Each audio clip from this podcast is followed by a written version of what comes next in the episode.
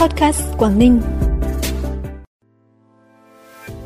Quảng Ninh kiến nghị xem xét thu hồi dự án đường sắt Yên Viên Cái Lân. Đoàn khách du lịch Trung Quốc đầu tiên qua cửa khẩu quốc tế Móng Cái.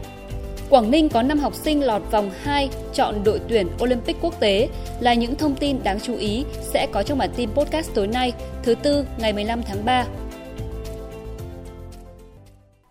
Thưa quý vị và các bạn, Ủy ban nhân dân tỉnh Quảng Ninh vừa có văn bản gửi Bộ Giao thông Vận tải về việc giải quyết vướng mắc đối với tiểu dự án đường sắt phả lại Hạ Long để sớm có phương án đối với dự án này. Văn bản nêu rõ, việc sớm tái khởi động dự án sẽ góp phần giải quyết các tồn tại khó khăn vướng mắc trong quản lý nhà nước về đất đai, xây dựng công trình đối với các hộ dân có diện tích nằm trong phạm vi thực hiện dự án, giúp người dân sớm được bồi thường giải phóng mặt bằng, ổn định đời sống, tránh kiến nghị, khiếu kiện kéo dài – đồng thời để dần hoàn thiện hạ tầng giao thông theo quy hoạch đã được Thủ tướng Chính phủ phê duyệt, góp phần thúc đẩy phát triển kinh tế xã hội của tỉnh Quảng Ninh nói riêng và các tỉnh trong khu vực có tuyến đường đi qua. Do đó, Ủy ban nhân dân tỉnh Quảng Ninh đề nghị Bộ Giao thông Vận tải báo cáo Thủ tướng Chính phủ sớm cho phép khởi động lại dự án đường sắt Yên Viên phả lại Hạ Long Cái Lân để giải quyết dứt điểm các thủ tục thu hồi đất, bồi thường giải phóng mặt bằng cho các hộ dân trong phạm vi tiểu dự án phả lại Hạ Long theo đúng quy định của pháp luật. Trong trường hợp dự án chưa được sớm khởi động lại, đề nghị Bộ Giao thông Vận tải xem xét thu hồi chủ trương đầu tư để có cơ sở thu hồi, hủy bỏ các văn bản liên quan đến việc thu hồi đất trên dự án giải phóng mặt bằng thuộc tiểu dự án phả lại Hạ Long. Dự án đường sắt Yên Viên phả lại Hạ Long Cái Lân được Bộ Giao thông Vận tải phê duyệt vào năm 2008. Dự án có chiều dài 131 km với tổng mức đầu tư trên 7.600 tỷ đồng. Tại Quảng Ninh, theo thống kê có gần 3.000 hộ dân bị ảnh hưởng do dự án đi qua. Sáng nay, cặp cửa khẩu quốc tế Móng Cái Việt Nam Đông Hưng Trung Quốc đã chính thức mở cửa đón khách du lịch. Ngay trong buổi sáng, đoàn khách 38 người của công ty du lịch Thần Châu Quảng Tây Trung Quốc đến từ nhiều địa phương Trung Quốc đã làm thủ tục nhập cảnh qua cửa khẩu quốc tế Móng Cái theo tour du lịch 4 ngày 3 đêm tại Móng Cái, Hạ Long và Hà Nội. Cùng với đoàn khách du lịch Trung Quốc qua cửa khẩu Móng Cái vào Việt Nam, trong sáng nay cũng có một số đoàn khách Việt Nam sang Trung Quốc du lịch. Theo thống kê của Ban Quản lý Cửa khẩu Quốc tế Móng Cái, tính đến 11 giờ trưa nay có 1.263 người xuất nhập cảnh qua cửa khẩu quốc tế Móng Cái, trong đó có 632 người nhập cảnh và 604 người xuất cảnh.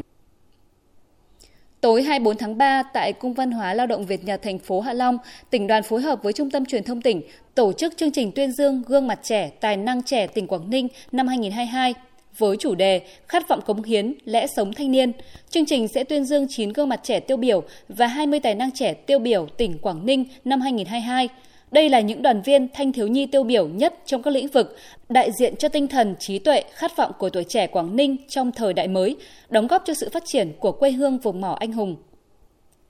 Quảng Ninh có 5 em học sinh được tham gia vòng 2 kỳ thi chọn đội tuyển Olympic quốc tế tổ chức vào tháng 4 tới. Cụ thể môn toán có một em, Môn vật lý có 2 em, môn hóa học có một em và môn sinh học có một em, đều là học sinh của trường Trung học phổ thông chuyên Hạ Long.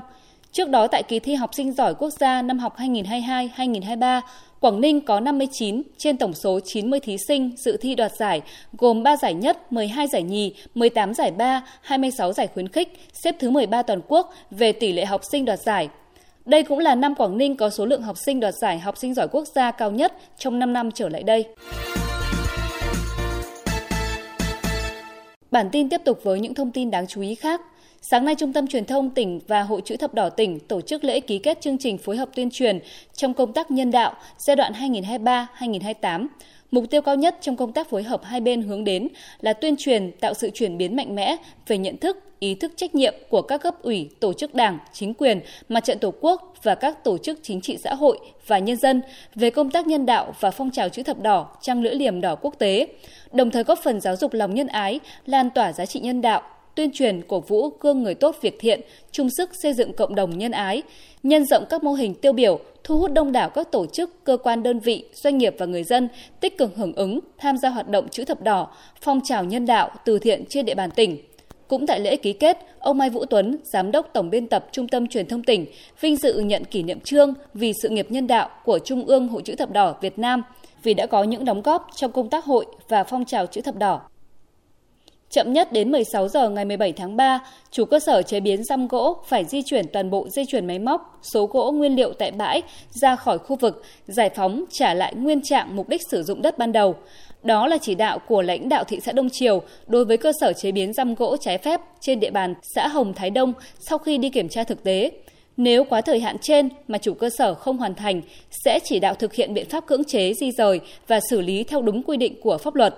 Lãnh đạo thị xã Đông Triều cũng yêu cầu đồng chí Bí thư Đảng ủy, Chủ tịch Ủy ban nhân dân xã Hồng Thái Đông báo cáo Ủy ban nhân dân thị xã bằng văn bản về công tác quản lý nhà nước trên địa bàn để phát sinh cơ sở chế biến răm gỗ hoạt động khi chưa đủ điều kiện theo quy định mà chậm phát hiện xử lý, kiểm điểm làm rõ trách nhiệm của tập thể cá nhân có liên quan.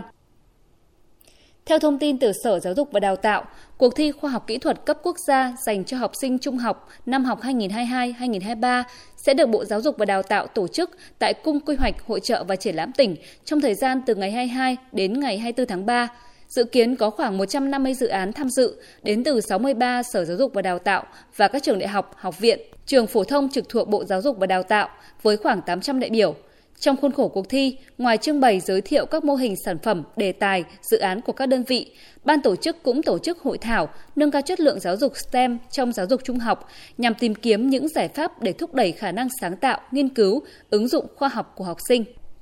Thông tin thời tiết trên địa bàn tỉnh sau đây sẽ khép lại bản tin. Đêm nay và ngày mai, tỉnh Quảng Ninh chịu ảnh hưởng của áp cao lạnh lục địa tăng cường yếu lệch đông. Thời tiết các khu vực trong tỉnh phổ biến nhiều mây, đêm và sáng có mưa, mưa nhỏ, nhiệt độ giao động từ 19 đến 24 độ.